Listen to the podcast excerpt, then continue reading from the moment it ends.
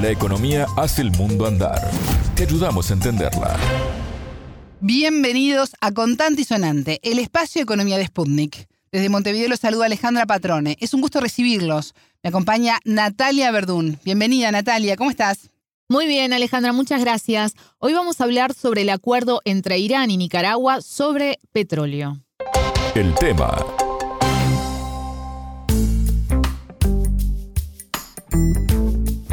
Natalia, hace unos pocos días una delegación iraní visitó Managua y hubo anuncios importantes no solo para Nicaragua, sino también para otros países de la región. Sí, la visita fue encabezada por el ministro de Petróleo de Irán, Jabab Ouhi, y en ese marco se anunció la firma de un acuerdo para el suministro de petróleo y derivados. Y como decías, esto beneficiaría también a otros países, como por ejemplo Venezuela. Sí, tengo entendido que no solo se trata del suministro, sino también de la construcción de una refinería, ¿es así? Exacto, se acordó también un proyecto de refinería y también la exploración de petróleo y gas en Nicaragua. Pero quien estuvo cubriendo este tema, Alejandra, es la periodista de Sputnik Danay Galetti, corresponsal en Cuba y en Nicaragua. Te propongo compartir el informe que preparó sobre el tema para Contante y Sonante. Lo escuchamos.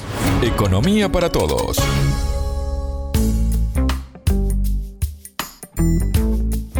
Nicaragua espera en los próximos días el primer embarque de petróleo tras la firma de convenios para el suministro de crudo y sus derivados con Irán.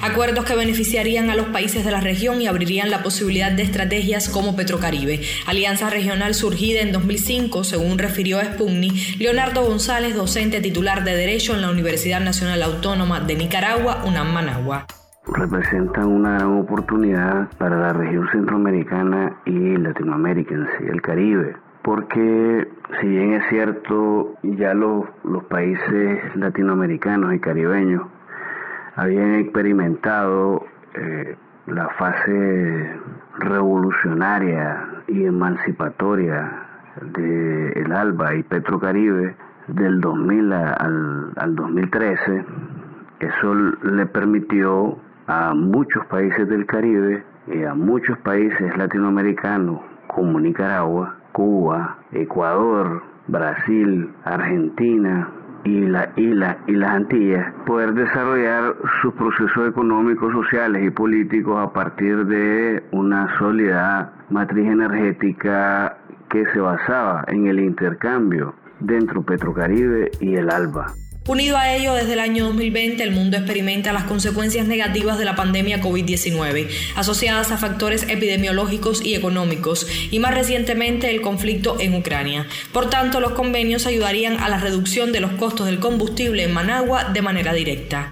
Este mecanismo ya sabemos cómo terminó, tuvo eh, llegamos a una crisis petrolera y la fuente de la materia prima, que era el petróleo, eh, nuestros hermanos de Venezuela tuvieron un bloqueo y, están recibiendo un asedio por parte de Estados Unidos y sus multinacionales que tienen el bloqueo energético a, a Venezuela. Entonces eso tuvo su pico más bajo en los últimos años y entramos en un proceso de crisis que se aumenta y se supera con la, con la crisis sanitaria hace dos años y algo y con la crisis mundial que se está generando en contra del pueblo de Rusia. Entonces para los latinoamericanos será una segunda gran oportunidad y siempre los actores principales serán los pueblos progresistas, los pueblos independientes, los pueblos soberanos, pero también el grandioso y glorioso pueblo de, Venezuela. De acuerdo con altos funcionarios iraníes, el envío acontecerá en poco más de una semana y tendrá también como destino a la República Bolivariana de Venezuela. La firma de contratos entre las partes incluyó la construcción de una petrorefinería y la exploración de petróleo y gas en la nación centroamericana. Cuando la refinería logre concretarse, eso va a tener un efecto significativo y de mucho beneficio para cada ciudadano latinoamericano y caribeño, puesto que ya no van a tener que ir hasta Estados Unidos, los pueblos, a comprar su combustible. Ya no van a tener que depender de las multinacionales norteamericanas. Entonces sería un mecanismo muy práctico y siempre fue necesario este nuestro grandioso hermano antiimperialista, bolivariano, Hugo Chávez Frías, inauguró allá por el 2008 la posibilidad de una gran refinería y por eso le llamaron el supremo, el supremo sueño de Bolívar a esa refinería y aquí en Nicaragua. Y creo que es el momento de que ya pasemos de, de aquel gran sueño, aquella gran idea y de los papeles los planos a, la realización y, con una civilización como es el pueblo persa iraní, creo que lo vamos a lograr. Fran Matus, economista, abogado, notario público y máster en Administración Pública, Políticas Públicas y Desarrollo Local, detalló a Sputnik que el impacto en Nicaragua del conflicto resulta perceptible en el aumento del precio de algunos commodities. Nicaragua enfrenta en este momento un shock externo, un shock económico importante, producto de la situación, producto del conflicto en Ucrania, ¿no? Entonces, este conflicto en Ucrania uh, afecta los precios de determinadas commodities, en particular del trigo, de los hidrocarburos y demás. Y esto es muy significativo para Nicaragua porque nosotros no somos un país productor de petróleo.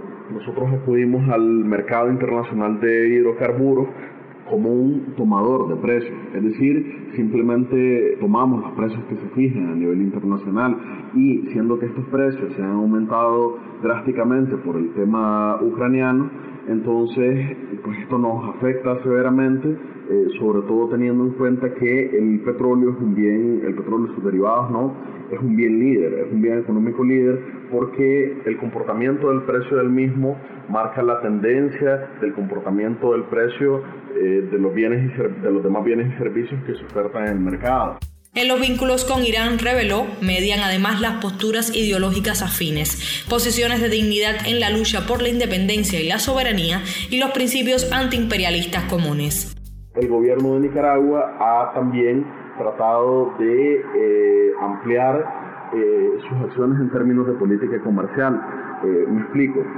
la política comercial este, es el manejo conjunto de instrumentos al alcance del Estado para mantener, para alterar o modificar las relaciones comerciales de un país con el resto del mundo.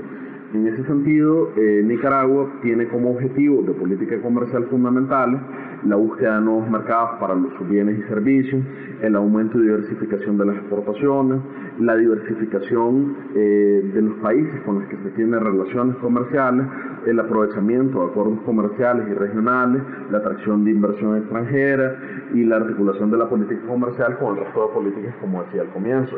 Entonces, nosotros hemos tenido, eh, mantenemos relaciones amistosas con mm, diversos países de todo el mundo. Nosotros pues eh, hacemos negocio con una buena parte de países del mundo, dentro de los cuales está Irán. La idea, explicó Matus, es que Irán realice inversiones encaminadas a la continuidad de la refinería El Sueño de Bolívar, valoradas en un aproximado de 6.500 millones de dólares. Con ello fortalecería la seguridad energética, mejoraría la balanza comercial y contribuiría a la generación de empleos calificados. Ha sido un reporte de Danay Galetti Hernández para la radio de Sputnik. Contante y sonante desde Montevideo.